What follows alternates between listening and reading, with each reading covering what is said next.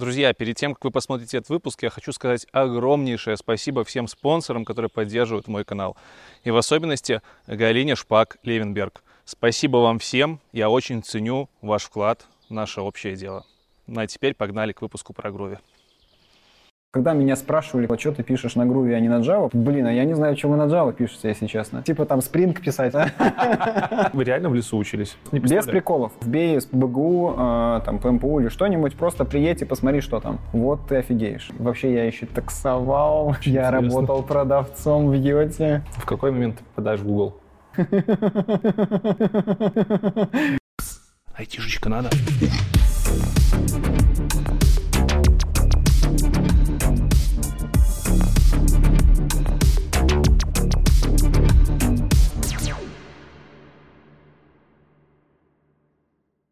Всем привет!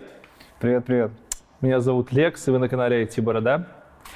Сегодня мы будем разговаривать с Севой Брекеловым. Сева, как тебя представить? Ну, я занимаюсь разным. Занимаюсь и автоматизацией тестирования, ага. и разработкой занимался, и построением команд. Ага. Вот. В общем, очень разным. Ну и в том числе, вот, наверное, сегодня проговорим, чуть-чуть конференциями занимался. Но мы не про конференции собрались говорить. Мы Конечно, будем говорить нет. с тобой про Groovy. Да, да. На Groovy довольно много писал, и это было очень позитивно и приятно. Хорошо. Расскажи быстренько, откуда тебя знают в комьюнити?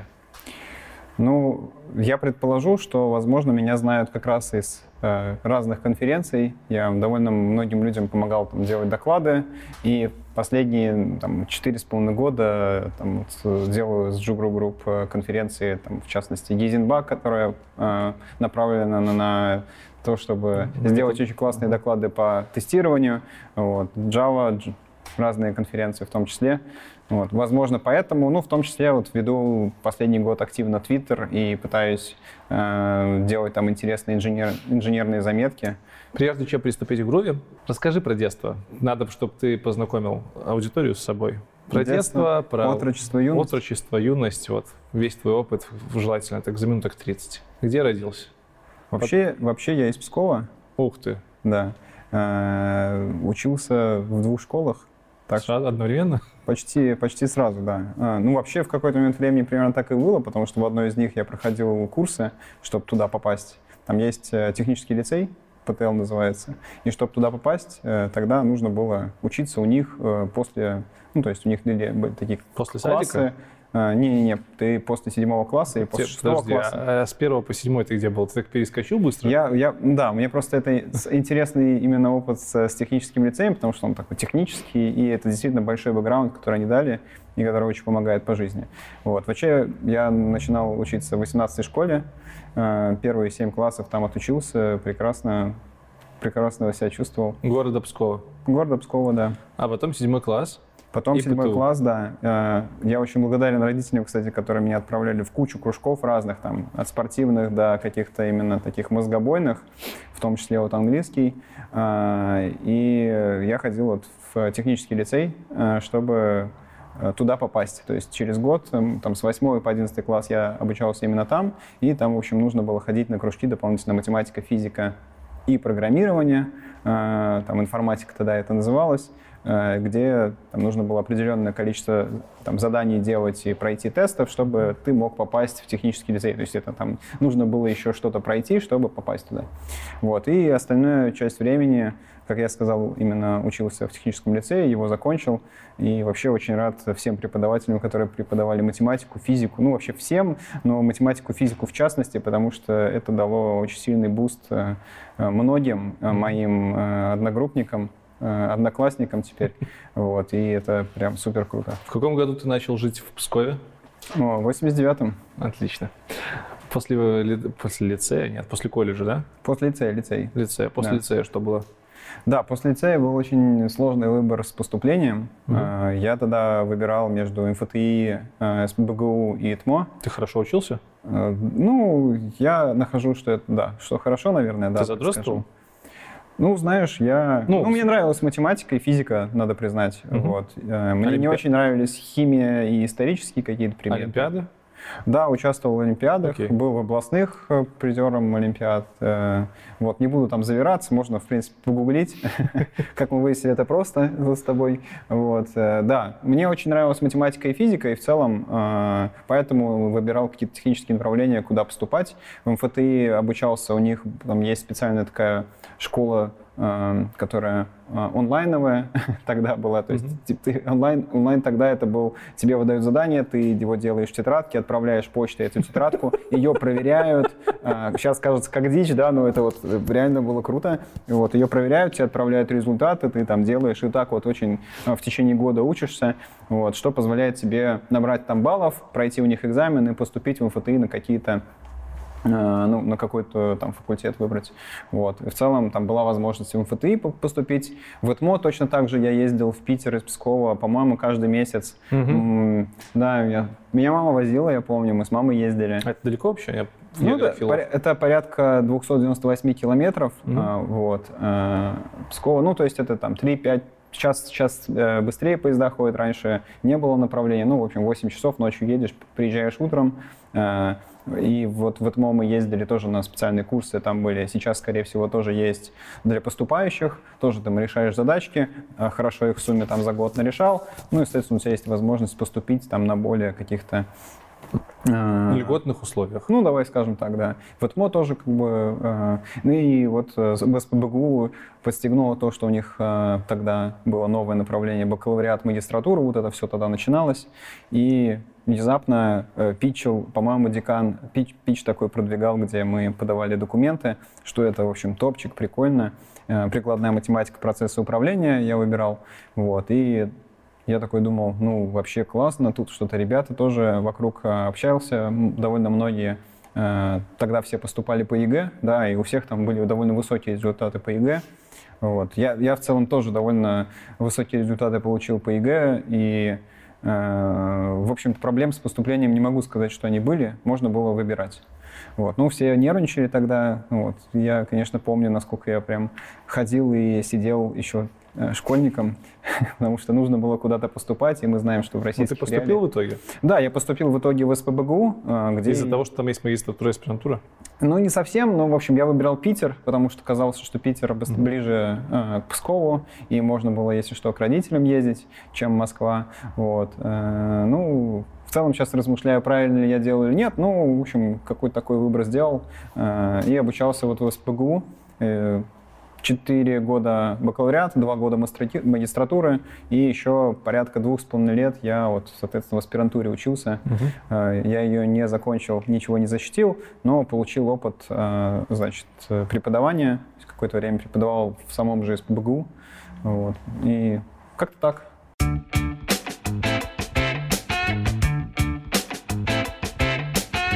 Друзья, знаете ли вы, за что я люблю лес? Я его люблю за то, что я здесь на самом деле вырос. Да, я жил на небольшом хуторе, который находился прямо посреди вот такого вот густого леса. И сейчас, кстати, снимаю здесь недалеко.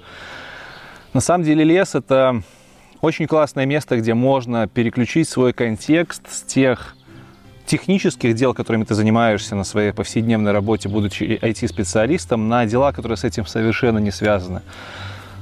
Отдых активный, костер, палатка, я люблю грибы, собирание ягод, просто брожение по лесу и наслаждение теми звуками, которые вы здесь слышите. Летний лес — это много-много зелени и много-много звуков. Все это очень круто переключает контекст с вашего постоянного сидения за столом и работы с компьютером, с технологиями на уединение с природой. Здесь можно хорошенько заняться самоанализом, погружением в себя и очищением того, что происходит здесь.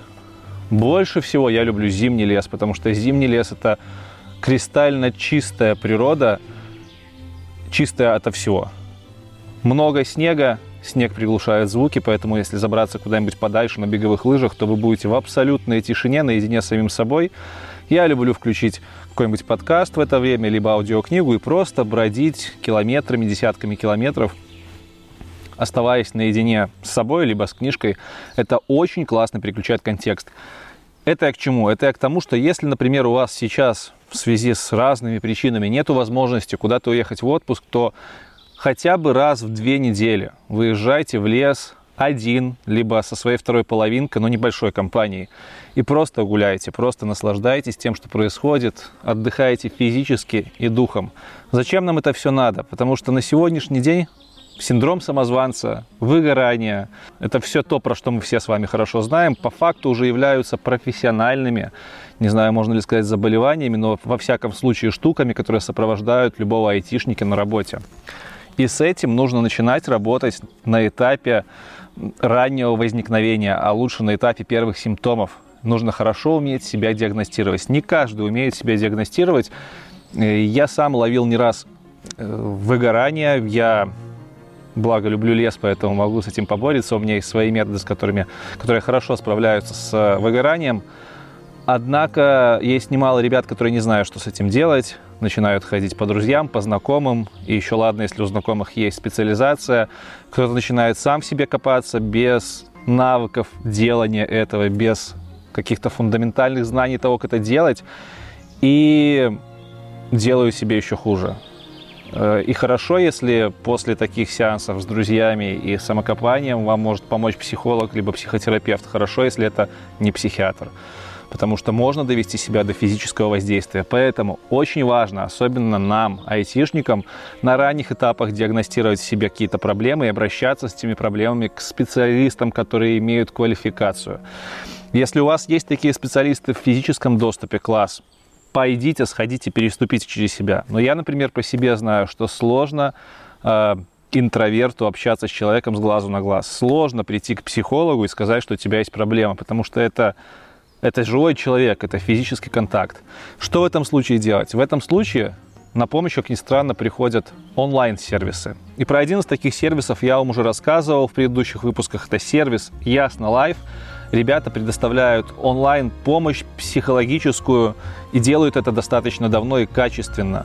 С две тысячи семнадцатого года они на рынке, у них более тысячи психологов и психотерапевтов сертифицированных, которые обслуживают более чем сорок тысяч клиентов. То есть сорок тысяч людей уже доверились этому сервису. Плюс это онлайн. Это гораздо проще, чем сходить на офлайн прием к психологу. Если вы видите, что у вас есть проблема, но вас что-то сдерживает, вы стесняетесь, смущаетесь, то сходить в онлайн ничего не стоит. Вы всегда можете нажать кнопку «Отключиться», если вдруг почувствовали дискомфорт, и закончить на этом сеанс. Этим хорош онлайн. Плюс к тому же цены на Ясно Лайв достаточно демократичные, и если посмотреть средние по рынку, они ниже, чем офлайн прием. Так что грех не сходить, грех не воспользоваться, грех не попробовать. Если вам понравится, можно оставаться на Ясно Лайв. Если вы отважитесь и вам захочется физического контакта, физического ай-контакта, можно после Ясно Лайв попробовать сходить на реальный прием. Но самое главное – начать.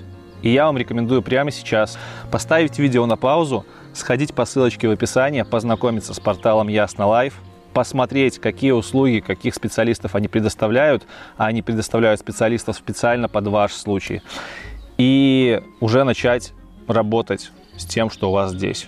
Потому что без гармонии здесь у вас не будет гармонии ни в теле, ни в духе, ни в работе. Начинайте работать с проблемами прямо сейчас. Всем хорошего ментального здоровья. Погнали!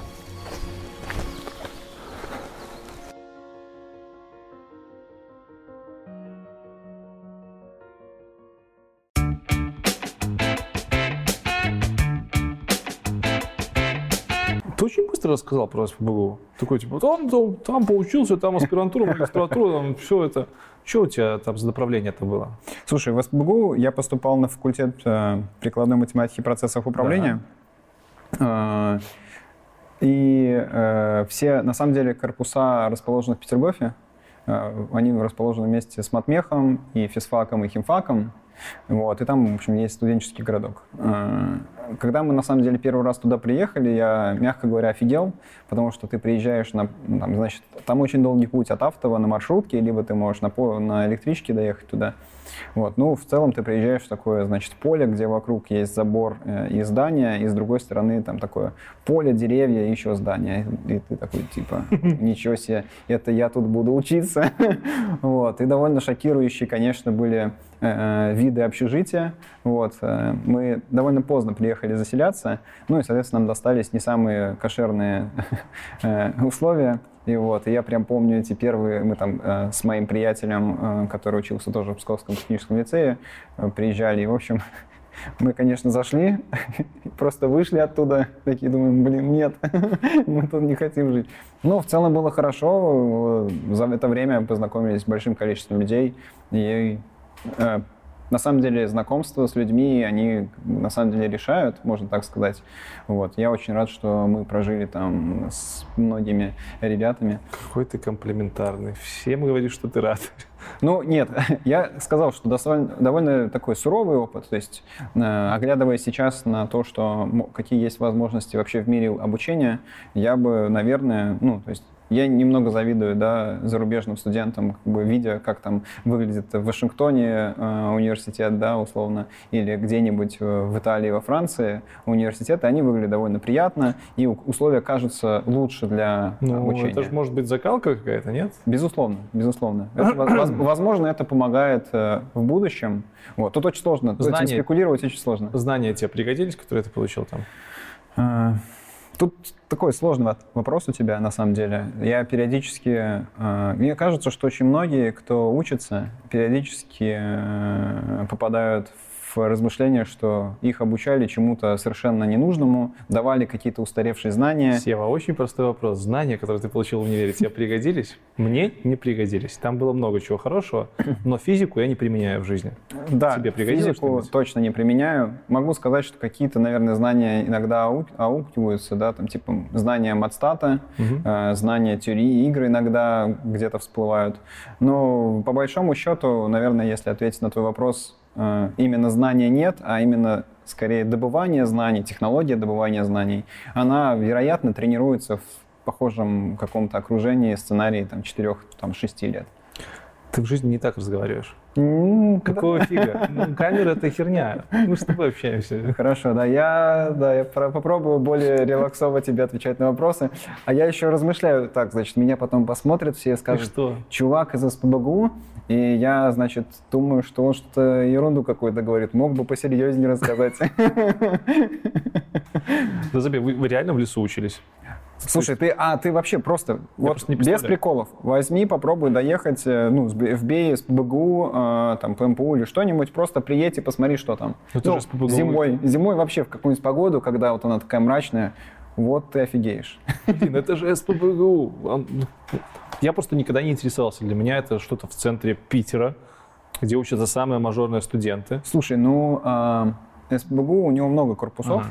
И да, безусловно, есть какие-то, которые расположены в Василиостровской, соответственно, там, да, там они такие красивенькие и так далее. Вот. Часть корпусов в другом месте расположена, часть корпусов в Петергофе, но вот э, такие технические корпуса, они сильно в Петергофе располагаются, всю жизнь располагались. Вот, ну... А корпуса обучения тоже там находились? Да-да-да, то есть там находится примерно так, там, Студгородок, и через дорогу э, несколько зданий, корпусов. Слушай, ну с другой же стороны у вас был полный карт-бланш на то, что там творить. Нет? Ну, может, не у нас, а у кого-то в управлении, точно. Но, слушай, было весело. Милиции ехать далеко, полиция.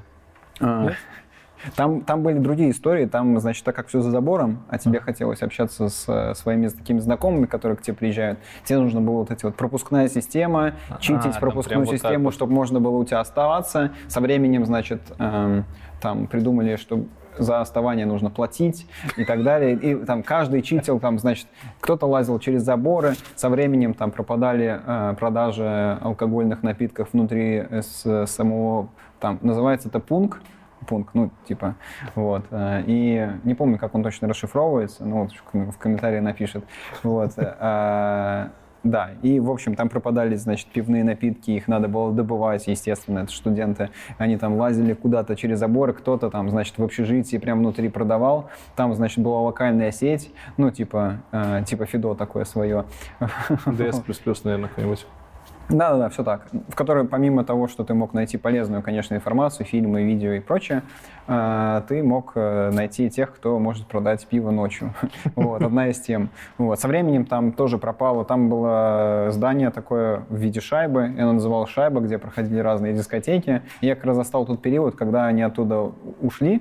Вот. Ну, в плане, что перестали проводиться там по разным причинам. Я не знаю, какие там политические возможные причины. Ну, в общем, они перестали быть там. И мы в то время время, забегая в какое-то мое прошлое, мы с, коллег, с коллегой, наверное, в общем, с приятелями организовывали вечеринки для студентов какое-то время, там, второй, третий курс, наверное, в близлежащих местах. То есть я какое-то время там диджеял, делал какие-то штуки. Прямо внутри кампуса? А, не внутри кампуса, ну, внутри кампуса первый Собственно, год проводились, да, но рядом еще были места, куда можно было съездить, где... Короче, ну, вы рейвы какие-то... устраивали. Ну, какие-то штуки было прикольно, да, ты знаешь, интересно. Хорошо. Работал ли ты параллельно с универом уже или нет? Ну, э, да, вот эта работа, как я сказал, что-то я диджейл, где-то я... Когда ну, не, давай про, про, про, про реальное ай ти я начал работать с четвертого, по-моему, с четвертого курса. Mm-hmm. Вот, я устроился, я устроился в компанию DevExperts заниматься тестированием. И я устроился туда со второго раза, потому что в то время в компании не очень-то набирали студентов тех, кто учится, и на какую-то парт-тайм работу в целом было очень тяжело найти.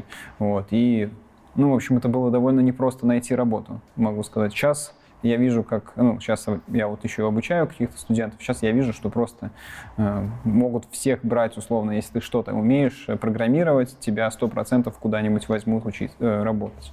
Да. Тогда это было не так. Да, я, в общем, начал работать в компании DevExperts, и вот ездил из Петергофа в Питер, там, а, в Петроградку. Да, это довольно далеко, это, я бы сказал, полтора часа в день в одну сторону. Короче, учеба закончилась примерно так. Да, ну, пятьдесят на пятьдесят, я бы сказал так. Хорошо, зачем ты тогда пошел в магистратуру и в аспирантуру? Ну, вроде айтишником уже работаешь. Слушай, тогда это тоже не так. То есть это сейчас мировоззрение такое. Можно до бакалавриата доучиться, ты получаешь какие-то знания на работе, понимаешь, что они ого-го, а в универе, например, не ого-го, как тебе кажется. И зачем тебе дальше что-то? Тогда это было не очень так. Казалось, что нужно получить магистра обязательно. Никто вокруг не заканчивал, там, условно, просто бакалавриат и уходил куда-то в работу. Ну и после магистратуры, наверное, хотелось продолжить как-то заниматься тем, что я начал заниматься с моим научным руководителем. Тогда. Что это за тема там была? Там была теория вероятности, теория игр и mm-hmm. теория вероятности. И мы занимались такой сетевой частью. В общем, я как раз там вместе с Андреем Горнаевым начал делать вместе с ним. Ну, фактически он, на самом деле, был хорош, хорошим таким научным руководителем, который просто там меня задрайвил и вообще рассказывал, что есть научная работа, потому что это вообще не так очевидно, что там надо делать. Вот. Там в основном такая прям математика-математика. Не очень очевидно прикладная часть была, вот. Но при помощи него я... что-то сделал, давай так. И прикольно, что мне получилось, у меня получилось поехать тогда в Грецию на конференции защищать мою работу. Вот, это был такой опыт тоже, поехать куда-то за рубеж, защищать какую-то работу. Ну, в общем, он был не типичный для того времени. Почему ты тогда аспирантуру покинул? Аспирантуру, ну, в аспирантуре было уже не так, на самом деле, интересно учиться, скажем так. То есть я понимал, что на работе я действительно начинаю вот получать больше и больше знаний, у меня есть какие-то точки роста на работе. Ну и, конечно, в аспирантуру, если быть откровенным, что многие в том числе шли, потому что вот эта военная кафедра, у кого нет военной mm-hmm. кафедры, вот эта военная часть, да, она э, заставляет многих идти учиться, давай так. Вот. Ну, это минус. Но не скрою, что мне в аспирантуре, честно, очень нравилось, что можно заниматься чем-то таким. Ну, в общем, мне эта часть, которой я занимался, нравилась. Mm-hmm. И в аспирантуре меня очень привлекало, что можно... преподавать. Я не знаю, ну то есть я знаю, что есть такое мнение, что там преподают те, кто, ну там есть такое мнение, что преподают те, кто там ничего не знает. Вот. Ну могу сказать, что там есть какие-то действительно области, когда ты преподаешь какую-то штуку, которую ты знаешь, например, на восемьдесят процентов по твоей оценке. И пока ты преподаешь, ты задаешься вопросами, которыми ты раньше не задавался, и ты больше и больше начинаешь и структурировать свои знания. Добираешь двадцать, короче. Да, и вот эта часть меня очень привлекала. Mm-hmm. Я там, соответственно, в аспирантуре мне очень нравилось преподавать, и вот до сих пор местами, где я преподаю, мне это прям очень заходит. Что ты преподавал? Я тогда рассказывал высшую алгебру и теорию игр на одном из факультетов. Точно, кстати, факультет не помню, но, но сами лекции проходили в Смольном. И я раньше там не бывал, мне очень понравилось. В принципе, там довольно неплохой environment такой для студентов, мне кажется. Красиво, симпатично. Блин, ты пошел по научной стезе, преподавал математику. Вроде как тебе нравилась математика и точные науки, а тут ты взял и пошел в тестирование. Это не, не, не сходится. Да, ты знаешь, может показаться, что я, да, такой типа научный чувак, но могу сказать, что это совершенно, наверное, не так. То есть мне нравилось чем-то таким заниматься. У меня были коллеги, есть, да, которые гораздо больше, на самом деле, занимались, чем я, именно наукой. У меня есть приятель, который там уехал в Samsung, там долго прожил в Корее и вернулся, его там сделал стартап. Ну, он именно занимался научными такими какими-то вещами, там, в частности, компьютер-виженом. Но я вот, наверное, не совсем такой. Я скорее э, любил прикладную какую-то область. Мне очень хотелось что-то поделать руками, что можно потрогать, чтобы понять, что за результат я получаю после того, как [S2] Угу. [S1] Я э, свои навыки применил. И это в тестировании э, мне нравилось. То есть я вначале начинал там просто как вручную что-то тестировать. Э, в компании DevExperts они разрабатывают биржевую платформу. И мне там досталось довольно, наверное... Ну, интересная такая штука, которая взаимодействует с разными биржами, там такая, такая область, функциональная область, назовем ее так. Вот, и была задача там со временем автоматизировать ее. А ты сразу автоматизатором пришел? Не, тогда, наверное, не было прям много таких вакансий, где ты занимаешься автоматизатором. Это сейчас очень популярная штука. Вот. Тогда это все называлось тестированием, и тот, кто занимался автоматизатором, они там как-то еще mm-hmm. назывались по-другому. Но мне очень нравилось, что можно было как-то... Мне в целом нравилось на работе зависать. То есть я не скрою, что я местами вообще не уходил с работы, потому что я хотел что-нибудь новое узнать. Вот. Ну и тогда, да, там, наверное, через год где-то начал заниматься автоматизацией, пытаться разобраться в этом. И хорошо, что тут нашлись коллеги, которые уже что-то делали. В частности, вот помню, Илья Барыгин помогал мне разбираться. Большое ему спасибо. Он потратил немало нервов, чтобы я все понял. И тогда мы начали автоматизацию как раз на Groovy. В какой момент ты попадаешь в Google? Слушай, я, там я оказался по контракту, значит, от компании Grid Dynamics, в которой проработал там почти, наверное, четыре года. Это было после второй работы, да? Это было после DevExperts, да, вторая работа. Так. В компании Grid Dynamics в целом было прикольно, что можно было в разных, с разными клиентами работать. И вот. Ты был, стал контрактником Гугла. Ну да, в какой-то момент времени появилась возможность поехать в Mountain View и делать новый проект для вот, клиента Google. К тому Google. времени ты был тоже автоматизатором? К тому времени я... уже переходил в разработку, mm-hmm. и туда я поехал уже как full-stack разработчик.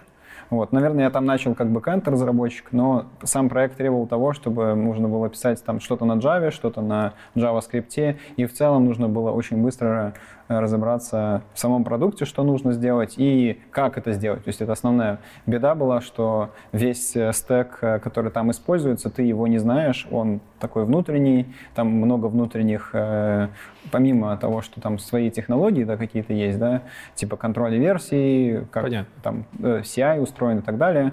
Помимо всего этого есть еще жесткий довольно код-ревью, который тебе нужно все равно проходить. И это есть такая некая еще одна боль, да, которую нужно было преодолеть. Ну, было прикольно. Че как вообще в Гугле? Слушай, мне... Я вначале вообще был очень впечатлен э, тем, что я увидел. Я, конечно, как, наверное, некоторые, не знаю, не буду говорить, что многие, но как некоторые, мечтаю, попа- мечтал попасть э, в Google там, или в какую-то большую компанию типа Microsoft и так далее. Фанг. Фанг, да, сейчас все так называют модно. Вот... Э, Я просто очень был рад. То есть первые, наверное, четыре месяца я дико упарывался на работе, делал проект, чтобы всем там очень понравиться. Вот. И, к слову, вроде как получилось, вот. Но менеджмент э, больше меня знает. Ну, вроде да, все было неплохо. В общем, мне очень нравилось. Откуда ты знаешь, что было неплохо? Ну, мне э, фидбэк уже оставляют. Есть фидбэк-клуб э, на работах. И они... Тебе предложили стать внутренним сотрудником? Там, кстати, есть, не, не знаю, насколько это там публичная какая-то информация, но в целом, да, такие есть слухи, что со временем те, кто работает по контракту mm-hmm. в компаниях, фанги, да, им предлагают со временем перейти во внутренний штат. Вот. Ну, все равно так и иначе они набирают людей, те, кто там так контрибьютит во внутренний код. То есть так тебе предложили или нет?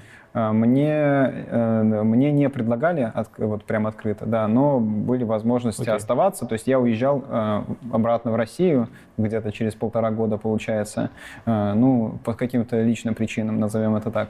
Но были возможности остаться, я думаю, что вполне себе... Почему ты не остался?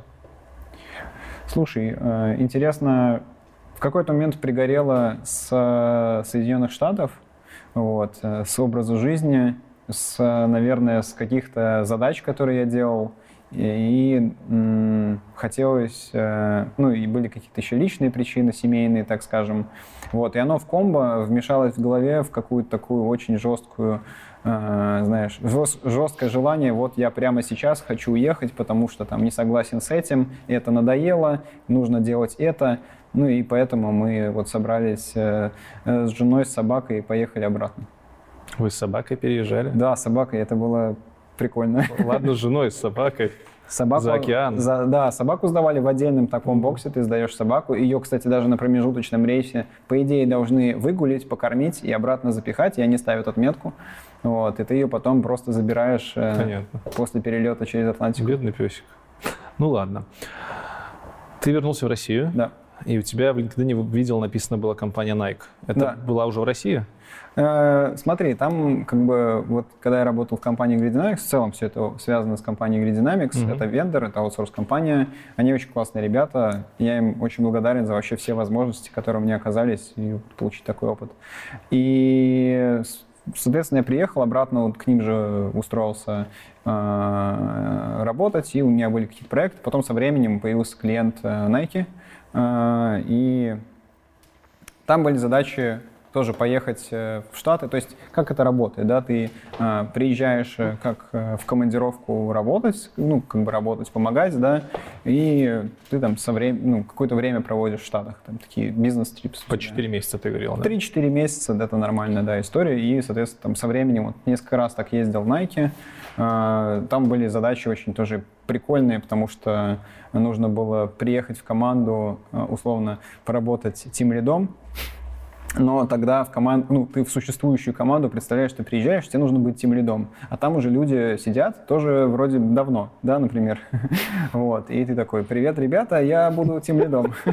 В общем, это такой некий челлендж, он скорее моральный, вот, но, в общем, это тоже прикольный опыт, такой он, опыт soft skills, наверное, как сейчас называют. И со временем там у нас появился другой проект, в котором я тоже был тимлидом, и мы просто свою команду собрали и делали там еще одно решение для клиента, в частности. Что после компании на слово Green было? На слово Green? Green? Нет, там не было Green. Green, не знаю, хорошее слово. Я просто забыл, как называется компания, в рамках которой ты в Nike ездил. Grid Dynamics. Grid Dynamics. Да. Ну, уже Green. Грид. Грид. А, ну, грин же. Грид. Да, потом уже идет. Или грид. А, грид. Грид. Грид Dynamics. Хорошо. После Grid Dynamics ты куда ушел? Во, а со временем а, после работы, а, ты вот так работаешь, там у меня довольно большой опыт получился, семь-восемь лет я отработал в, разном, в разных компаниях, в основном разработал, занимался разработкой такой веба или десктопа, Java, JavaScript, вот что-то вокруг этого. Вот. И у меня вот приятель, которым мы учились вместе, открыл компанию-стартап, которая делает децентрализованное хранилище данных, и он, значит, такой говорит: Сева, еще, типа, есть такая тема, я много рассказывал э, про историю, вообще, что они делают. У них очень классные ребята, которые тоже работали в больших компаниях, делали с нуля, и там, там отборная команда, если честно. Mm-hmm. Вот. И со временем я такой думаю: блин, а может быть сделать некий дауншифтинг, просто узнать что-то новое и попробовать себя вообще в совершенно другом направлении. То есть там писал на Go довольно там низкоуровневые штуки, которые вообще никогда раньше не трогал. То есть это не та область, в которой я был специалистом. Ну и вот там провел, наверное, восемь-девять, ну, может быть, где-то так месяцев э, в компании, которая называется Neo эс пэ си си, они так называются. Вот. Ну, у них название такое сложное. Сложное. Да, но ребята классные. Это ты мне не про них ли писал в самом, в самом начале? А... Когда, помнишь, человечек мне рекомендовал? Да-да-да, возможно, возможно, я там был как раз. По крипте как раз. Да-да-да, да, там связанная часть с блокчейном. Что ты там делал на Гошечке-то? А, слушай, там довольно долгая история, наверное, что в целом, как это работает. Вот, но поэтому мы ее опустим. Мы ее, да, опустим, но я писал такую некую часть нода, угу. которая занималась компиляцией смарт-контрактов. Небольшая там часть задач была по дебагингу. Не, была часть какая-то сетевая, которую нужно было написать, работы с базой данных. Вот. В том числе мы, кстати, вот делали воркшопы для ребят из разных университетов, где они могли попробовать, что такое блокчейн, условно, да, не тот, который вот где ты продаешь, там покупаешь, а вот действительно, который используется в промышленном программировании, да, для каких-то действительно задач. Вот, делали вот воркшопы и все такое. Ну, наверное, если коротко, то так. В какой момент ты в Jug.ru попадаешь? Да, с Jug.ru Group, на самом деле, у нас знакомство началось где-то четыре с половиной пять лет назад. И... Это вот на историю, если матчить, с чем-то уже пересекалось? Да, да, да, оно пересекалось с моим опытом в компании Grid Dynamics. Uh-huh. И как я вообще познакомился, это было довольно интересно. У меня там был товарищ Grid Dynamics, который часто помогал волонтерам Jug.ru Group организовывать конференции. В целом я конференции давно смотрел. Я именно таким образом пополнял просто какой-то запас знаний. Ну, вообще просто узнавал, что происходит. Смотрел даже то, чем вообще никогда не занимался, просто было очень интересно. Вот. И со временем меня вот он свел с одним из э, э, владельцами э, компании, это Андрей Дмитриев, и мы познакомились, и я такой говорю, у вас, э, ну, они хотели сделать конференцию по тестированию тогда, вот, и я такой думаю, блин, конференция по тестированию, все, что я посещал, э, мне не нравилось, потому что не было именно таких прикладных знаний, где я мог вот узнать эти прикладные знания, которые действительно мне нужны были с, фактически с самого начала, как я начал работать, потому что я в основном таким довольно прикладными штуками mm-hmm. занимался, вот, э, а именно в автоматизации, то есть э, какая-то теория, она, ну, на мой вкус довольно простая. Меня сейчас, конечно, все закидают в комментариях, что там простого, я там сейчас расскажу. Вот. Ребята, не обижайтесь, ну, там какая-то часть теории действительно довольно простая, вот, а есть очень много прикладных, сложных технических задач, которые нужно решить, и про них мало где написано, то есть ты либо такой, а, там тебе говорят, иди учи Java, и тогда там все поймешь, но это плохой путь. Вот, и я там, значит, с Андреем Дмитриевым мы поговорили, и он как раз собирал команду ребят для программного комитета, чтобы делать конференцию Heisenbug, и, собственно, с этого времени временем, вот до сих пор конференцию чту пять уже лет. То есть ты один из тех, кто пропихнул создание Heisenbug? Да, все так. Мы да, создавали его с самого начала. Не едь. Ну, конференция классная, мне самая кажется. Самая крупная конференция по тестированию, которая проводилась в СНГ? Думаю, что да. Думаю, что да, это круто. Правда. Она крупная. И ты там залип в Jug.ru? Да, я залип на долгое время, и касательно твоего вопроса, как я туда попал после вот моего именно такого, именно такого рабочего, да, рабочей карьеры, вот, мы там плотно общались там с Лешей Фёдоровым, с Алексеем Фёдоровым, не знаю, как правильно, как правильно, да, ну, мы, я говорю, что это Леша Фёдоров, потому что я его хорошо знаю, вот, и мы поговорили о том, что хочется заниматься конференциями как продуктами. И э, были такие интересные технические DevRel, можно сказать, задачи для конференции. То есть продвигать конференцию, делать ее еще масштабней, делать еще интересней, чтобы приходило больше людей, интересовалось. Вот. И тогда я э, в какое-то время мы договорились, что буду работать прямо вот в штате Jug.ru Group. Вот. Ты работал только над Heisenbug'ом? Просто ты говоришь конференция, конференция или все-таки? Да, именно в программном комитете я был конференции Heisenbug, JPoint Joker, угу. но я помогал каким-то конференциям, типа делать интервью. Понятно. То есть там могли видеть где-то меня, где я с кем-то разговариваю. Ну, вот. Вставим ну, тут сейчас интервьюшку. Ну, там надо будет их искать еще, они там целиковыми кусками. Есть у нас аж пять стримов. Мы что-то там туда деливерим. Наше видео э, и звук, конечно же, без звука было бы не очень.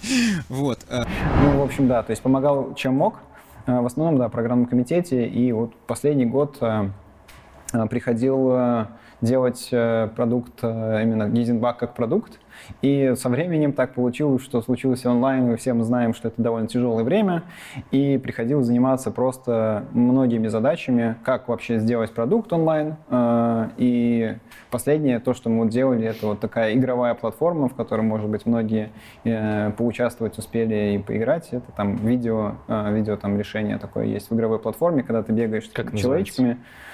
Как-то, а, она как-то так, знаешь, особенно не называется, просто она была встроена в сайт. В сайт всех конференций Jug.ru? Да, да. Uh-huh. Со временем получилось у компании сделать свой сайт, он называется live точка jug.ru точка org, вот, на котором, в принципе, какой-то такой общий портал, на котором проходят все конференции, вот, и в нем можно было, как в онлайне это проходило, можно было смотреть, там был такой свой, ребята написали свое, свое решение uh-huh. с плеером, со стримингом, вообще всего. И э, в нем можно было смотреть доклады, да. Вот. Понятно, почему там, наверное, все свое, потому что на Ютубе сложно продавать, ты же продаешь билеты, вот, и авторизация, в общем, тролливали. Э, И там же на этом сайте вот это была игра, то есть ты мог выбрать режим, условно, как ты участвуешь в конференции. И вот эта игра, это было таким неким нетворкинг-решением, где можно было людям бегать. Точно так же в ней можно было смотреть доклады, причем можно было смотреть доклады совместно, и сейчас можно. Вот. И, и, и, и как бы фича такая, что вы можете общаться, можете собирать контакты, ну, примерно как в реальной жизни. Вот. И... Посмотреть, блин. Да, есть демо-вариант э, такой, там, он демо точка джаг точка орг, если он еще не закрыт, я думаю, что... Ты сам разрабатывал ее? В смысле, ты не был там менеджером, ты был разработчиком, правильно? Да, безусловно. Там, к сожалению или к счастью, на менеджмент там времени не очень было. Вот. Мы были довольно в жестких таких дедлайнах, и это хорошо. Там был, там есть в компании есть ай ти-директор, вот, его зовут Николай, вот, и он, Коля, привет, значит, и он на самом деле очень хорошо менеджит ай ти-решения, там, там сложно их менеджить, потому что ресурсов не так, чтобы там, значит, Понятно. Мы там гуляем, вот, и нужно делать продукт вовремя, то есть он на самом деле и программирует, и менеджит, и мы вот фактически вместе с ним и с Кириллом Толкачевым там сидели и такое там довольно большую, большой пласт работ проделали. Ну, вообще там в команде там порядка десяти человек в ай ти-департаменте, которые работают, и в том числе делали э, многие части. Ты по итогу ушел из Jug.ru? Э, да. Либо покинул, я не знаю, правильно сказать. Э, да, да, все верно. Почему? Наверное, э, ну, э, Наверное, это, скажем так, что э, и мне хочется немножко отдохнуть э, вообще от конференций со временем. Э, ну и вообще вначале я приходил там на какую-то одну роль, потом занимался чем-то еще. Вот, и сейчас понял, что там хочу чем-то другим технически заниматься. И кажется, что э, сейчас, говорю сейчас, а имею в виду два месяца назад для тех, кто смотрит. Да, да, записываем мы в марте. Да, вот. И э, понял, что хочу перейти в какую-то да, техническую компанию, где делать какие-то продукты, вот, но при этом остаться, ну, мы остались с Джугом в, хорош, в Jug.ru Group в хороших отношениях. Я думаю, на конференциях меня будут, можно увидеть там на, либо на каких-то докладах, либо где-то, где мы, mm-hmm. где я помогаю что-то делать, потому что ребята классные, вот, но онлайн он внес свои коррективы. Бля, мне все интервью хочется у тебя спросить, есть какой-нибудь чувак, которому ты хочешь сказать, вот ты пошел на... Просто. Ты всем говоришь, такие классные, такие хорошие. Слушай, ну, ты знаешь, у тебя всегда есть в жизни моменты, когда там, ты можешь фактически любого человека, ну, он тебе чем-то не нравится, там, что-то он делает не так, как ты ожидаешь. Вот. И, безусловно, такие моменты я переживаю фактически с каждым, да, то есть от, там, начиная с собаки моей, да, до, кончая любым человеком, с кем я общаюсь. Сто процентов. Вот. Но со временем, э, с, наверное, может быть, с возрастом, ты понимаешь, что так или иначе любые такие отношения, они, э, ну, отношения, я имею в виду, не семейные, а там, и рабочие, любые отношения, взаимодействия с людьми, они, ну, вынуждены быть такими, потому что вы разные. Вот. И э, всегда есть позитивная часть, и я просто стараюсь концентрироваться на позитивной штуке. Хорошо. Ты в итоге ушел в стартап сейчас? Да. Буквально пару слов. Что за стартап, чтобы мы за тебя порадовались? Да, компания называется Synthesized точка ай о. Их можно найти. Они делают синтетические данные с помощью машинного обучения. Что ты там делать будешь? Я ушел на позицию Engineering Lead. В общем, нужно будет кодить, развивать команду, делать, наверное, какой-то технический деврел. Вот. В общем, довольно большой пласт задач. И, ну, ребята прям супер классные. Надеюсь, у нас все получится. Внимательный слушатель, возможно, задастся вопросом. Он подумает, что все это очень классно, круто, но где здесь Groovy, про который вы сказали, да, что будете разговаривать? Groovy, джей ви эм, что это? Даже не, сначала не про это. Где в твоем опыте был uh-huh. Groovy? И, ну, про Java ты говорил, да. А вот Groovy непонятно. Можешь чуть-чуть пояснить, да, где ты и как условно. Знакомился с Groovy? На самом деле, на Groovy я вот в компании DevExperts, по-моему, два с половиной года писал довольно большую часть фреймворка, который делает автоматизацию. И можно, кстати говоря, найти один из докладов, который я делал на конференции ти эм пи эй, О. где я рассказывал. Более, более того, э, да, можно найти доклад, и более того, есть публикация, там, ваковская публикация, э, связанная с темой того, что было сделано. Вот. И тогда я довольно много писал на Groovy. И э, наверное, большинство опыта с Groovy, он как раз там сконцентрирован. То есть я занимался вот частью э, автоматизации, там, фикс протокола, взаимодействия с вендами, автоматизации тестирования в этой области, и какую-то часть еще делал э, фреймворка, который еще автоматизирует там э, мобильные приложения. Короче, опыта нормально. Ну, довольно много, да, довольно много опыта. Учитывая, что язык там не такой уж и популярный на самом-то деле. Ты знаешь, да, кстати, очень странно, что язык не носит какую-то такую прям мега-популярность или не носил. Вот. Странно? Почему странно? Странно, потому что язык, когда меня спрашивали, когда я тогда работал, а что ты пишешь на Groovy, а не на Java, почти каждый Java-программист спрашивал в целом это. Я такой говорю, блин, а я не знаю, чем вы на Java пишете, если честно. Типа, тут все так просто. Ну, то есть язык, он, у него довольно был такой не сильно большой порог вхождения, ну, как мне кажется. И сейчас, мне кажется, все точно так же. То есть у него довольно много такого синтаксического сахара, да, синтактический сахар, когда вы очень просто условно пишете. Все да? знают, что такое ну, синтактический знают, да. сахар. Сейчас там меня за, за... Ну, я пытаюсь, чтобы все поняли. Мама, ты понимаешь, о чем я говорю, надеюсь. Мы сейчас про джей ви эм говорить будем, а ты тут про синтаксический сахар. Ну, окей. Да, вот. И идея такая, что нужно было писать, ну, делать работу и не отвлекаться, возможно, на те области, где мне нужно было бы там сильно узнавать Java, там, изучать э, какие-то части, uh-huh. что, возможно, кто-то подумает плохо, но в том виде это на самом деле было хорошо. То есть мы довольно большую работу проделали именно потому, что это было довольно просто входить, и ребята, которые там совместно работали, они тоже довольно просто это все понимали, и не было с этим проблем. Перед тем, как перейти конкретно к языку Groovy, да. расскажи, пожалуйста, как ты понимаешь концепцию джей ви эм? Что такое Java Virtual Machine?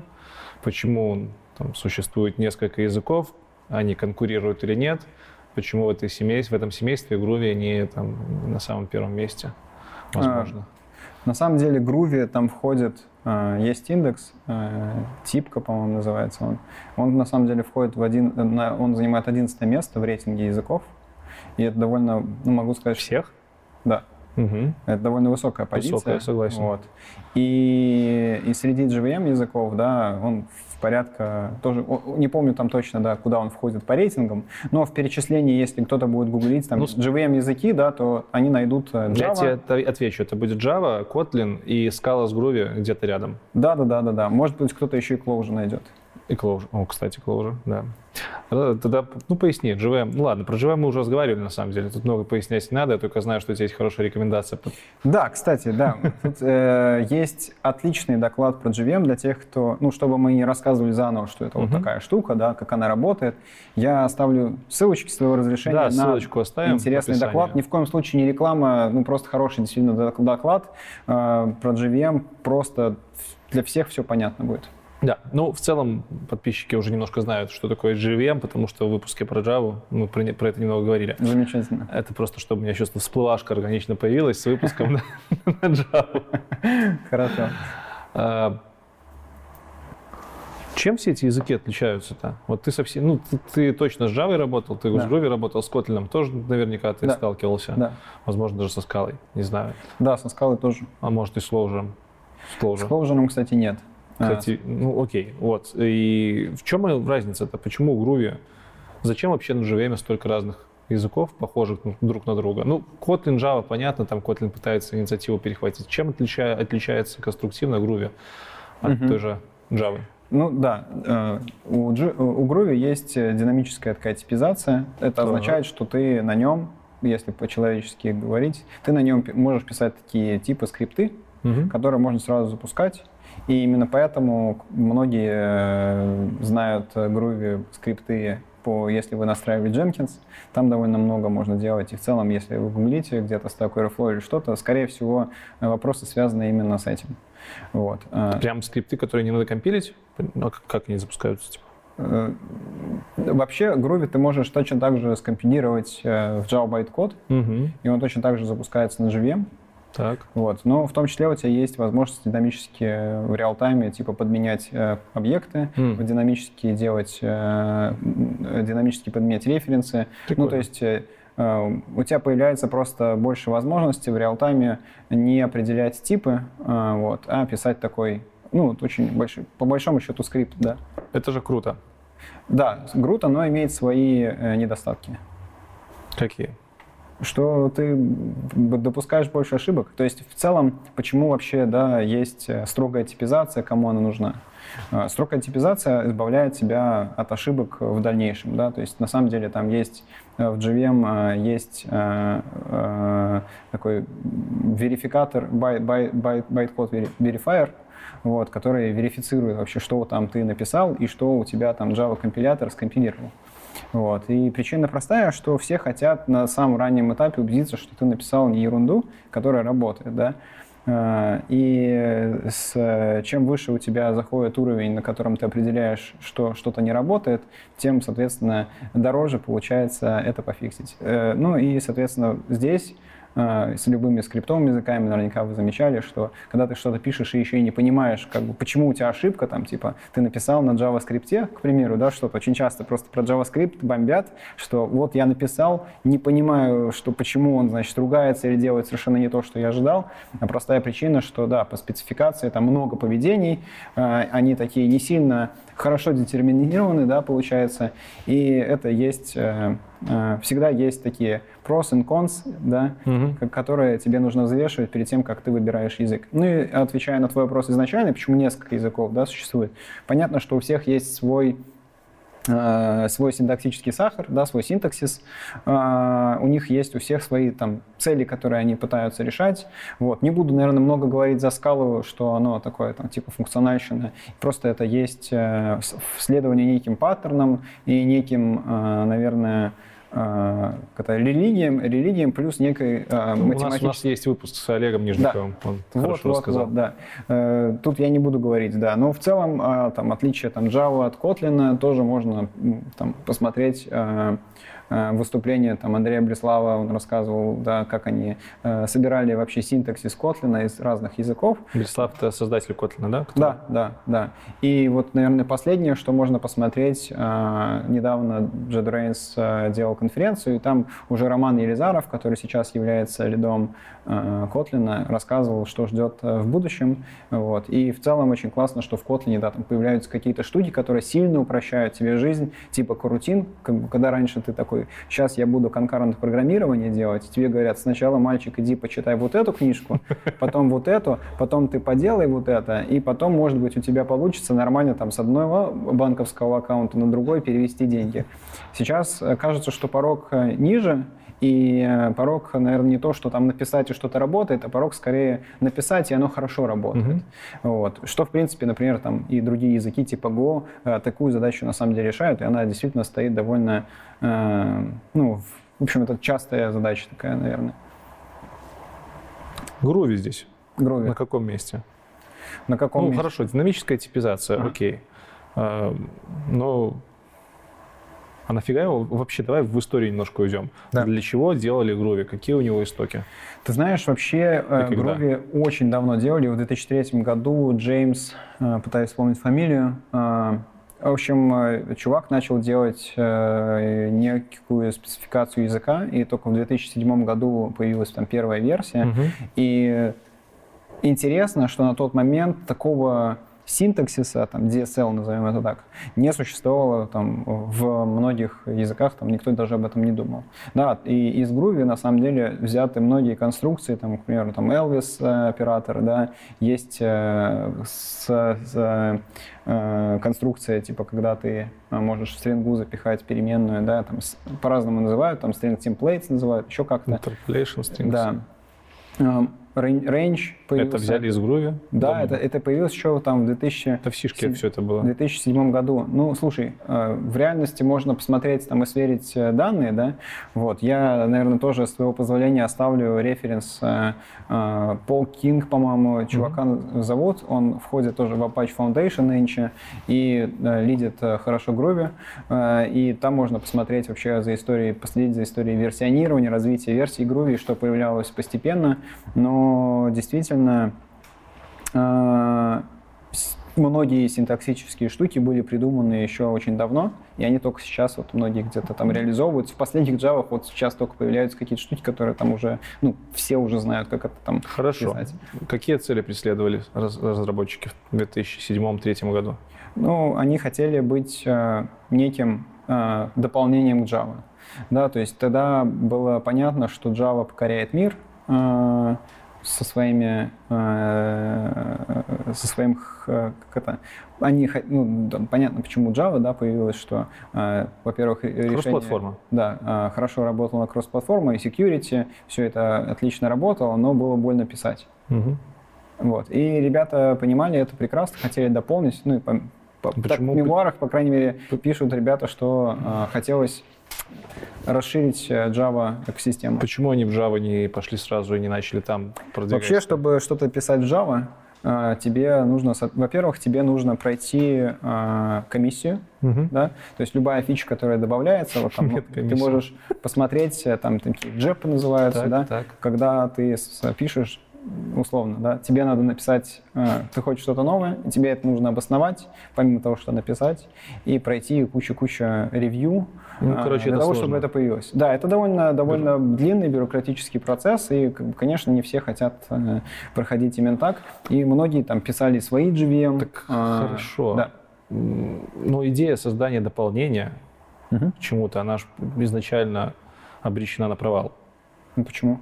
Ну, потому что Java возьмет в какой-то момент и внедрит все самое лучшее, что было в Groovy, и все. Ну вот мы ждем, когда в Java появится сегодня, в две тысячи двадцать первом году, весь синтаксис, который есть в Groovy. Окей, ссылочка понятна. Что на Groovy делают? Да. Типовое. Как я говорил, много кто может встретить это Jenkins. На самом деле, по-моему, в две тысячи пятнадцатом году появился, появился такой фреймворк Groovy on Rails. Grails. Grails? Да, это mm-hmm. веб-фреймворк, который позволяет себе... Ну, знаешь, раньше был Ruby on Rails, ну, да, вот сейчас есть. Он, он и есть. Ну, вот, собственно, да, это Grails. Rails. Прикольно. Вот. Грэм Роше, по-моему, его основ... создал. Он до сих пор его поддерживает. И э, на нем довольно много организаций вообще пишет э, э, свои продукты. Это довольно большая штука. Вот. И до сих пор поддерживается. Можно зайти, посмотреть, там довольно много коммитов. Да. Вот. Э, вторая, третья, наверное, уже вещь — это э, Gradle, которым... Там, да? Очень знакомая. Gradle. Maven, Gradle. Вот, а, ну всего. все, понятно. Вот, да. И, соответственно, им довольно много кто пользуется. Он, он, если я не ошибаюсь, он там где-то пятьдесят процентов написано на Groovy. Можно посмотреть точные цифры, наверное, на GitHub. Вот. Тоже довольно большой кусок. Могу сказать, кстати, вот да, интересно, появился такой фреймворк Micronaut. Звучит смешно. Да, звучит смешно, но он, как бы его основные фичи, что он очень может быстро запускать. То есть мы все знаем там проблемы Java-системы со спрингом, что это все очень долго поднимается. И, в общем, это вот такая целая история по поводу быстроты. Вот. Micronaut, там, одна из там, фичей, да, что это все очень быстро, легковесно запускается. И он в том числе использует Groovy. Наверное, может быть, причина уходит в то, что одни из создателей, они, собственно, там писали Grails, да, mm-hmm. и контрибьютили в Groovy, поэтому он тоже, наверное, использует Groovy. Вот, то есть это, наверное, да, и вообще известно среди тестировщиков, в том числе, скорее всего, фреймворк Spock. Вот, да. Почти так. И на нем довольно много можно найти, кто пишет тесты. Почему пишут тесты на нем? Наверное, хороший ответ получить можно, просто посмотрев какую-нибудь сессию, где кто-нибудь показывает в реал-тайме, как писать тесты на Spock'е. Вот там ребята из JetBrains тоже недавно я видел. Триша Джи, по-моему, показывала небольшой воркшоп, как писать тесты с помощью Spock. Очень удобно. Uh, у меня есть свои вопросы к нему. Мы писали, мы писали на Spock тесты, и потом их мы переписали на тест эн джи, а потом еще и на JUnit. Вот, со временем, да. Uh, там есть, там были вопросы скорее... Давай я скажу, почему удобно. Uh, у него хороший с точки зрения uh, синтаксис, uh, с точки зрения дата-провайдеров, да, то есть ты, когда хочешь там, написать тест, тебе хочется там, написать какой-нибудь такой типа би ди ди-сценарий, назовем так, вот, и сделать несколько тест, тест-кейсов, которые бы проходили, э, используя один и тот же кусочек кода. Mm-hmm. То есть ты пишешь кусочек кода, и ты хочешь отдельно написать там такой тест-кейс, там, не знаю, один ноль ноль, там, ноль один один и так далее, разные-разные сценарии, вот, и тебе это хочется сделать лаконично, не переписывая, не копи... без копипейста и все такое, вот, это довольно классно обеспечивается там, вот, и довольно удобно писать, ну, по крайней мере, опять же, мы когда говорим про любые фреймворки, языки и прочее, тут очень важный момент понимать порог вхождения и именно такой юзабилити э, с точки зрения вот, тестировщика, разработчика, э, кто пользуется этим. И, как показывает практика, это э, удобно многим, и поэтому они пользуются, хотя при этом есть э, довольно большой ряд минусов, э, с которыми я вот, там сталкивался, поэтому мы переписывали это все. Какие минусы самые жирные? Ну, то есть у тебя есть минусы в том, что когда у тебя проект написан там и на Java, и на Groovy, и на кучу всего, то собирать такие проекты становится не, не просто. Не, ну это же не проблема Groovy. Это проблема не чисто Groovy. Не библиотеки, не конкретно да, библиотеки. Да, да, да. Там есть проблемы с перформансом некоторые, небольшие, но... Я просто не буду о них, о них говорить голословно как-то, да, ну вот они были, например, у нас. И, и есть проблемы с поддержкой синтаксиса, то есть у тебя, когда ты пишешь в чем-то, обычно ты пишешь какой-то ай ди и, хочется тебе поддержку синтаксиса, чтобы это рефакторить удобно, вот, и когда ты используешь Spock, с, там, там ты пишешь все вот эти провайдеры как, как стринги условно, вот, и хочешь зарефакторить все через Shift-эф шесть или Command-Shift-эф шесть, вот, соответственно, тебе там идея подсветит кучу всего, что может поменяться. Ты можешь... Ну, в общем, не так было удобно тогда эта поддержка, но, к слову, хочу сказать, что э, JetBrains э, активно поддерживает все плагины, которые работают с Groovy. Вот буквально недавно э, так получилось, что вот преподавал, и студент один, э, он как раз занимается поддержкой Groovy. Вот, ничего себе, ты преподаешь. Было, было прикольно, что вот они сильно поддерживают. А, кстати, ты знаешь что? Хотел еще сказать, что мне в Groovy понравилось тогда еще, что это первое э, мое знакомство началось, что тогда была консоль Groovy, в которой можно было сразу все попробовать, подебажить себя, там, что ты пишешь. Ну, там типа как веб... Синтаксисом веб... познакомиться. Да-да-да, как WebDevTools сейчас, да, mm-hmm. Ну, в целом многие сейчас такие консоли. Ну, раньше... Это было не, не, ну, то есть с Java тебе вот так вот просто не получалось сделать, вот, и в целом таких штук не было. А да, даже, даже вот в ай ди и, в идее уже была эта консоль, ты мог это все поделать, и это было очень круто, ну, мне дало это просто больше уверенности в том, что я делаю, и мне помогало. По поводу фреймворков, да, наверное, что-то еще есть.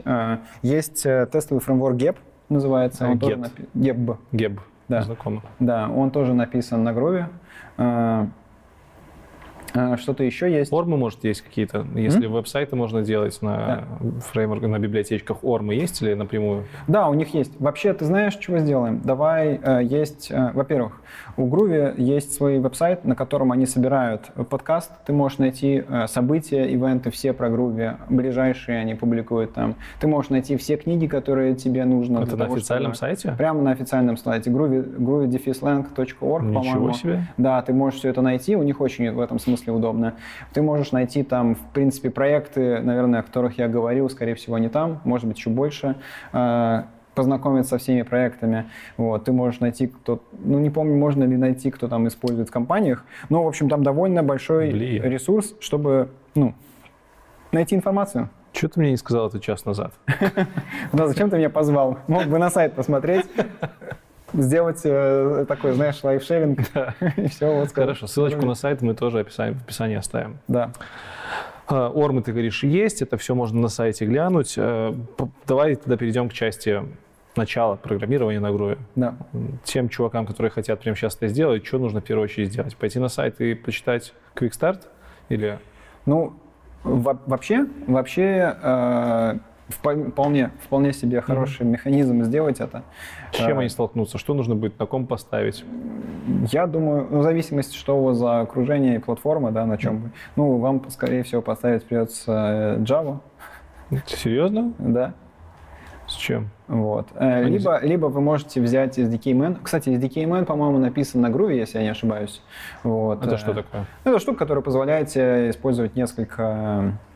несколько версий Java, ты их можешь выбирать. Ну, то есть ты знаешь, как застапить Java. Типа ты такой пишешь set Java Home и выбираешь, какой там джей ди кей тебе использовать. Вот. эс ди кей-мен как бы за тебя это в чем ты так пишешь? Ну, неважно, не там в баше ты пишешь это в консоли. Ну, то есть Linux, когда ты... Linux.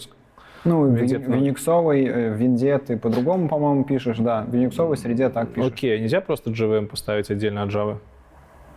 Это тупой вопрос от дотнетчика. Ну, ты в Java, Java представляет себя, что это есть... У тебя вообще есть джей ар и и э, эс ди кей, да? Да. В джей ар и входит Java Virtual Machine. Все, да? Хорошо. Ты вообще ставишь обычно, скорее всего, эс ди кей, угу. вот, для того, чтобы разрабатывать. Это такой software development. Окей, поставили да. мы Java. Да. Вполне возможно, кстати, она уже у нас стоит, потому что куча софта всякого. Да.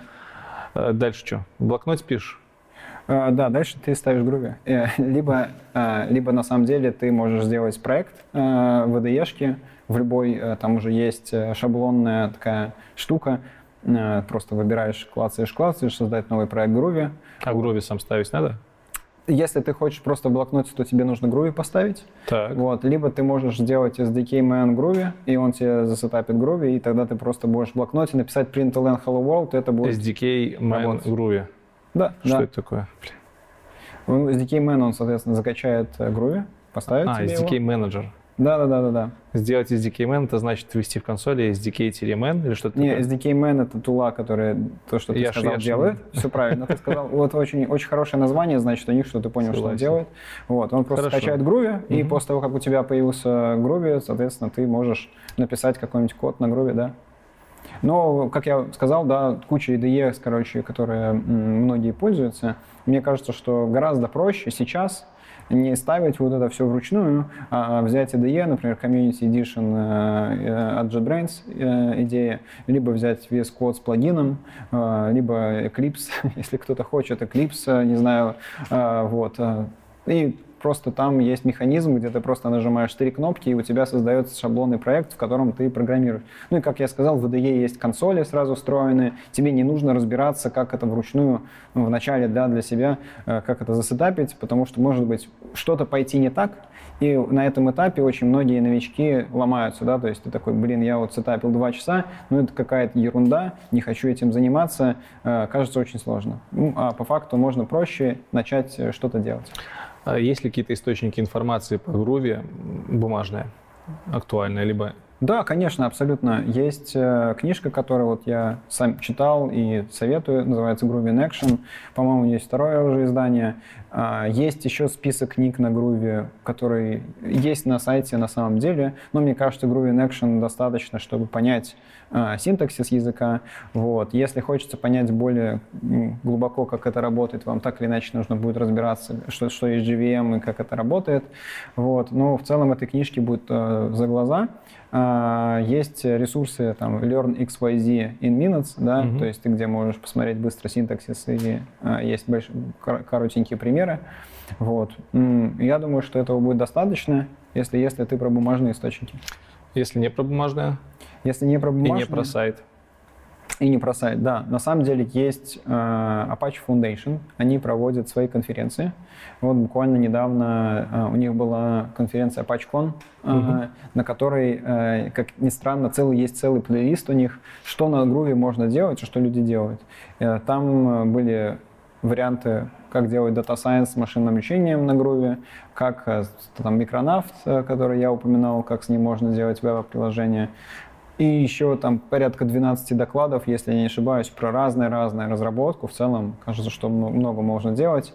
И, конечно, есть вот конференции, да, есть DevCon, на котором тоже часто можно найти доклады про Groovy. Есть, кстати, замечательная штука, подкасты. Я вот люблю, мне нравится слушать подкасты. Есть Groovy подкаст, который ведет Барух Садогурский из кем-то еще я ударил. Барух ведет? Да, Барух Грувый ведет. Подкаст? По-моему, он больше четырех лет это делает. А, и офигеть. Вообще, ты знаешь, я, я начал, хорошо, начал хорошо понимать какие-то фичи языка или баги, не знаю, как правильно, именно с помощью докладов Баруха. У него супер доклады, именно они такие зажигательные, веселые. Про, они называются Groovy Puzzlers, если вы хотите посмотреть, это прям прикольно. И ты такой, и, там, в общем, это пазлеры, где ты предлагается тебе пос, посмотреть на код и понять, что будет. Mm-hmm. Вот, и там вообще не, не, все не всегда тривиально. И именно вот после таких докладов у меня был какой-то, ну, э, В общем, они драйвят тебя что-то изучить, плюс ты понимаешь более глубоко язык просто вместо книжки. Ну и вообще, да, там Барух тот же э, много сделал докладов по Groovy. Интересно. Он такой Groovy-фэн. Ну, он DevOps в прошлом и сейчас, наверное, занимается этим. В принципе, логично. Воз... Да, вероятно. Ну, в общем, э, я бы посоветовал погуглить, погуглить его старые доклады. И у него есть подкаст, как я сказал, в котором можно посмотреть вообще, что сейчас происходит. Они часто обсуждают, какие фичи и какой роудмэп у языка сейчас, вот, и э, да, и, наверное, можно еще найти, э, найти слайд-дек, э, да, я вот, по-моему, находил слайд-дек кого-то из контрибьюторов, э, э, и, соответственно, в нем можно тоже посмотреть, что происходит с языком. Пытаюсь вспомнить, что бы я еще посоветовал. Ну, вообще, можно прийти на э, GitHub Apache, найти Groovy и посмотреть, там, что за люди контрибьютят. Я думаю, что им можно написать, спросить, как бы, где они общаются. Но у них есть Slack, есть э, Stack Overflow, где можно найти, э, мне кажется, там достаточную информацию, чтобы начать проникаться этим. Вот. И... Э, Что еще? Ну, скорее всего, на любых Jenkins метапах точно, точно будет общение про Groovy. Реально ли найти в России вакансию Groovy-разработчиком на фуллтайме? Ну, давай так, возьмем во внимание, что я назвал довольно много разных фреймворков, которые используют Groovy, и они все касаются разработки, то есть это не... фреймворки, которые позволяют тебе просто весело провести время, или какие-то такие, знаешь, поделки. Uh-huh. Все довольно серьезные штуки.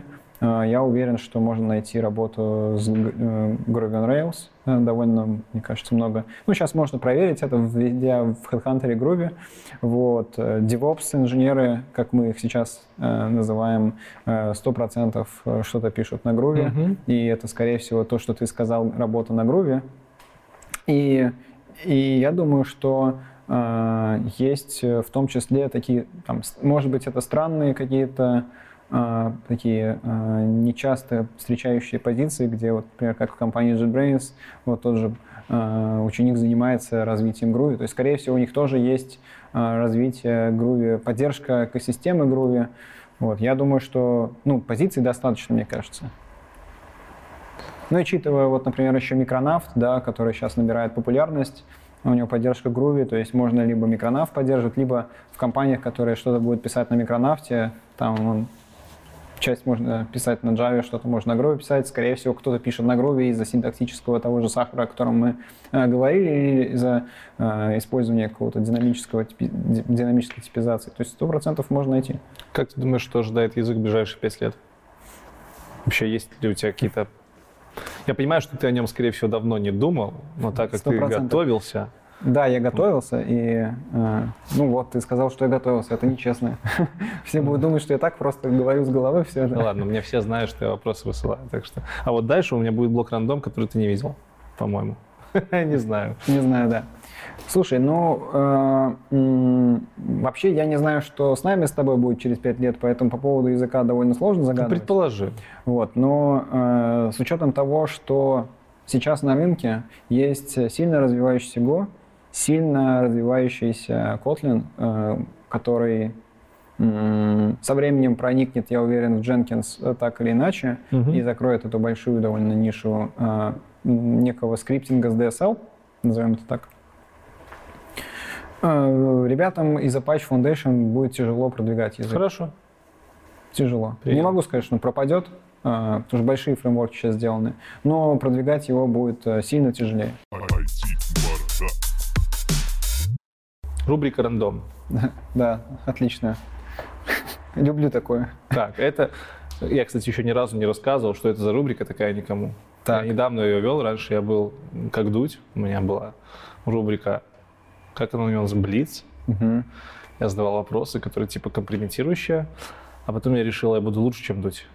Я просто сказал... Переименовал рубрику. Я переименовал рубрику, да. Неплохо. И теперь я сюда складирую все вопросы, которые у меня не, с... не смогли войти в общую канву. Ага. В общем, первый вопрос я вот нагенерил, пока мы с тобой разговаривали. Ты говоришь, что ты преподаешь студентам, которые там в JetBrains, Groovy поддерживают. Что ты им преподаешь? А, как давно? Коротко сделал курс для ИТМО по прикладному такому тестированию, назову я, называю я его так. Вот. Почему не называю просто тестирование? Потому что, наверное, большие ассоциации будут просто там, как писать тест-кейсы и всякие техники тест-дизайна. Но у меня это в первой одной лекции все. Uh-huh.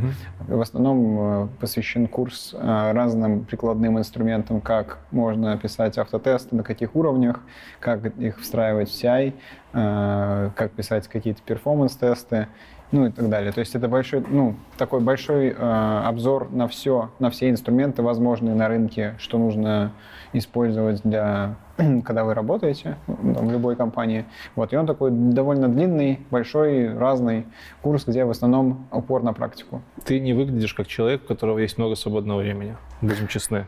И ты, тем не менее, преподаешь в ИТМО, скорее всего, это, это больше туристическая, наверное, штука. Ну, я говорил тебе, что мне очень хотелось преподавать. Мне, на самом деле, тогда нравилось преподавать, и mm-hmm. мне нравится делиться каким-то опытом, знанием, которое у меня есть. То есть я не думаю, что у меня знания прям какие-то мега э, классные в чем-то специфичном. Я не джей ви эм, к примеру, эксперт или не какой-то супернаучный кандидат в какой-то там области. Ты почти пи эйч ди, чувак.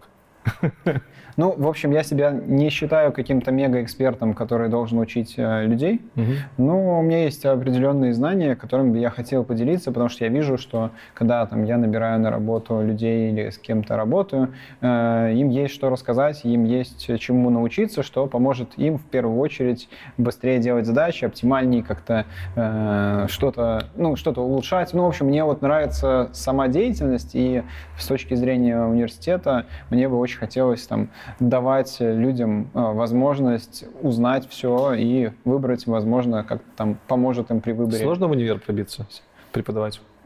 Не знаю ответа хорошего на этот вопрос, но мне, мне так случилось, что предоставилась возможность по знакомству там, mm-hmm. с какими-то людьми. Okay. Мы пообщались, они поняли, что вроде я там нормальный э, чувак, давай так, и у меня есть возможность сделать такие, такой курс. Да. Ты художку читаешь? Вообще, ты читаешь? Знаешь, э, да, я на самом деле читаю и могу сказать, что в основном читаю весь день, наверное, читаю в основном какие-то статьи, потому что там быстрее всего получается новая информация. Речь именно про не Техни... связанные с техническими. Да, я, я, наверное, читаю много технического, и из художки я читаю, э, читал, наверное, что-то в отпуске, когда... пять-десять лет назад, да? Да, хорошее замечание. Да, из художки последнее, что я читал, смешно может показаться, это «двенадцать негритят» Агаты Кристи. У меня, кстати, мама очень любит читать. Ребенку, что ли, читал? Нет, не, рановато. Вот. Ну, в общем, мне очень понравилось. Мне мама, на самом деле, читает очень много и детективов. Она любит детективы. Может быть, это как-то связано с тем, почему я там выбрал книжку. Вот. Но, честно, немного художки я читаю. Мне больше нравится читать что-то, что я могу применить. Или там какие-то книжки, которые м-м, такие больше психологические, про ну, менеджмент. Давай, про менеджмент и психологию. Там, там одна книжка. Так, э, про психологию. Про психологию. Э, пытаюсь вспомнить, как хорошо, правильно называется эта книжка. Наверное, тебе напишу. Э, там про, э, про спортсмена, который бегал очень много. И, ну, я, в частности, пытаюсь бегать. Я в основном это делаю ночью.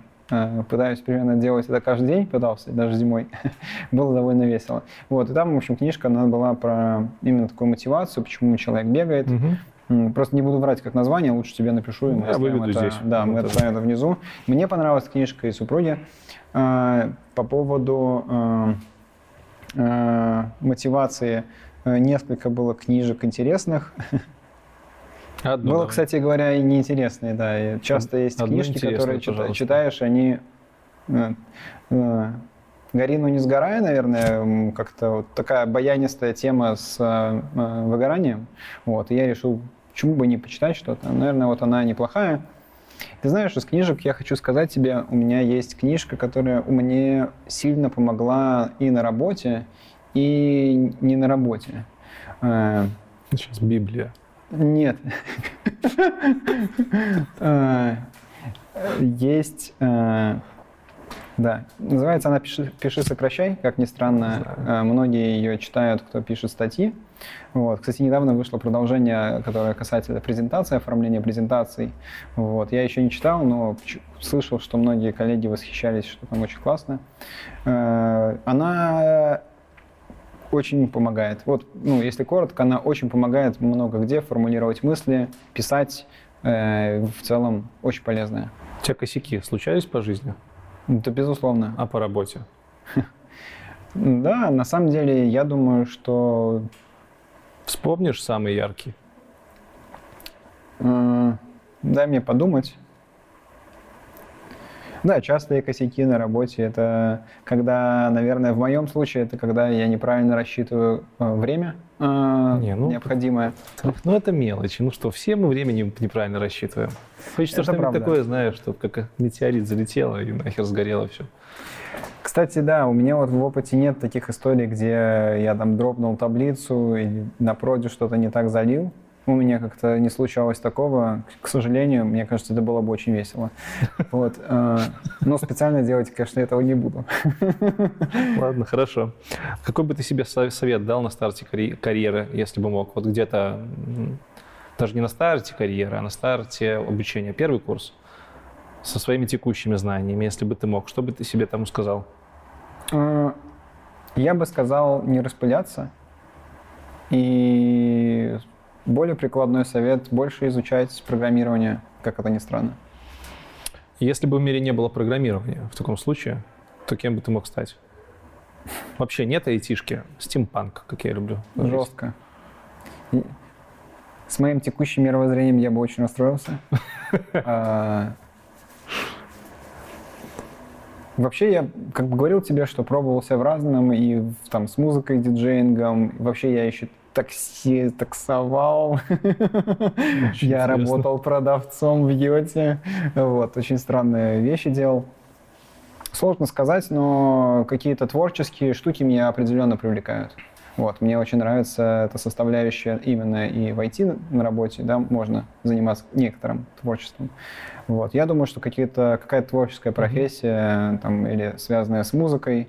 Бард? У меня, кстати, с музыкальными инструментами не очень, хотя родители там оба заканчивали. Вот, ну, возможно, какое-то там написание электронной музыки, что-то такое. Не, нету электричества. Нету электричества, нету, да? Паровая, паровая вселенная. Какая-то жесть вообще. Но я тебе могу облегчить задание, можно магию, магию туда еще включить. Вот. Фэнтезийный мир. Ну, магия. Магией, магией по... бы хотел заниматься. Типа там спринг писать. Нет. Нет, нет, это я шучу. Скорее уж на спринге. Да, не, сам спринг тоже нормально. Я понял. Тут, тут правда сложно. Ну, что-нибудь, что там можно было делать с творчеством, скорее всего, я бы вот что-то там находил. Окей. Последний вопрос. Давай. Сформулируй второй закон Ньютона. Это не который Е равно МС квадрат, а какой-то другой? А, все, чувак. Проехали. Я это не включу. Что за закон Ньютона? F равно m на a, ну ё-моё. Сила — это произведение массы на ускорение. А ты назвал... Это второй закон? Да, а ты назвал вообще формулу Эйнштейна. Да, я тут спалился, конечно. Ладно, хер с ним. Я закон Ньютона, да. Ну, это жестко, типа. Хорошо, я тебе другой вопрос задам. Давай. Последний. Последний после последнего. Последний вопрос после последнего вопроса. Последний вопрос. Да. Какой цвет получится, если смешать все цвета радуги? Белый. Почему?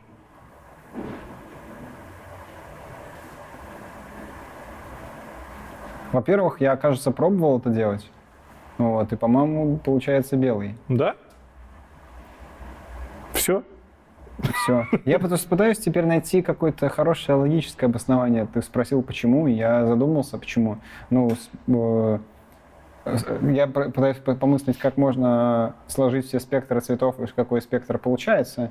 Вот, возможно, тут, как раз получается тут, спектр тут, белого. Тут лучше пойти от обратного. Как получается радуга?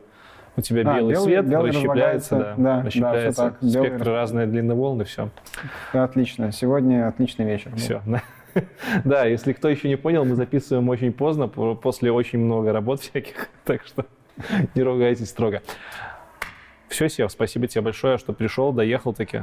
Да, слушай, спасибо тебе большое, было очень классно. Оставим кучу полезных ссылок, надеюсь, полезных. Я надеюсь, что да, они будут полезны. Как минимум тем, кто хочет выбрать Kotlin. Хорошо. Да ладно, шучу. Ты же не с пустыми руками пришел. Безусловно, безусловно. Показывай. У меня есть э, классный подарок. Тащи. Так, у меня есть э, интересный подарок. Давай. Я что это пару за слов скажу. Давай. Вот. Э, книжка называется English is not easy. Ага. И вы, возможно, спрашиваете себя, почему мы здесь смотрели что-то про языки программирования, джей ви эм, Groovy, а книжку я разыгрываю какую-то совершенно не про это. Вот. И у меня есть ответ. Давай. Э, могу сказать, что очень сильно помог в жизни э, именно английский язык, который я учил со школы. И сам по себе я такой довольно веселый парень, что может показ... не показаться из интервью, потому что интервью это не так просто. Вот.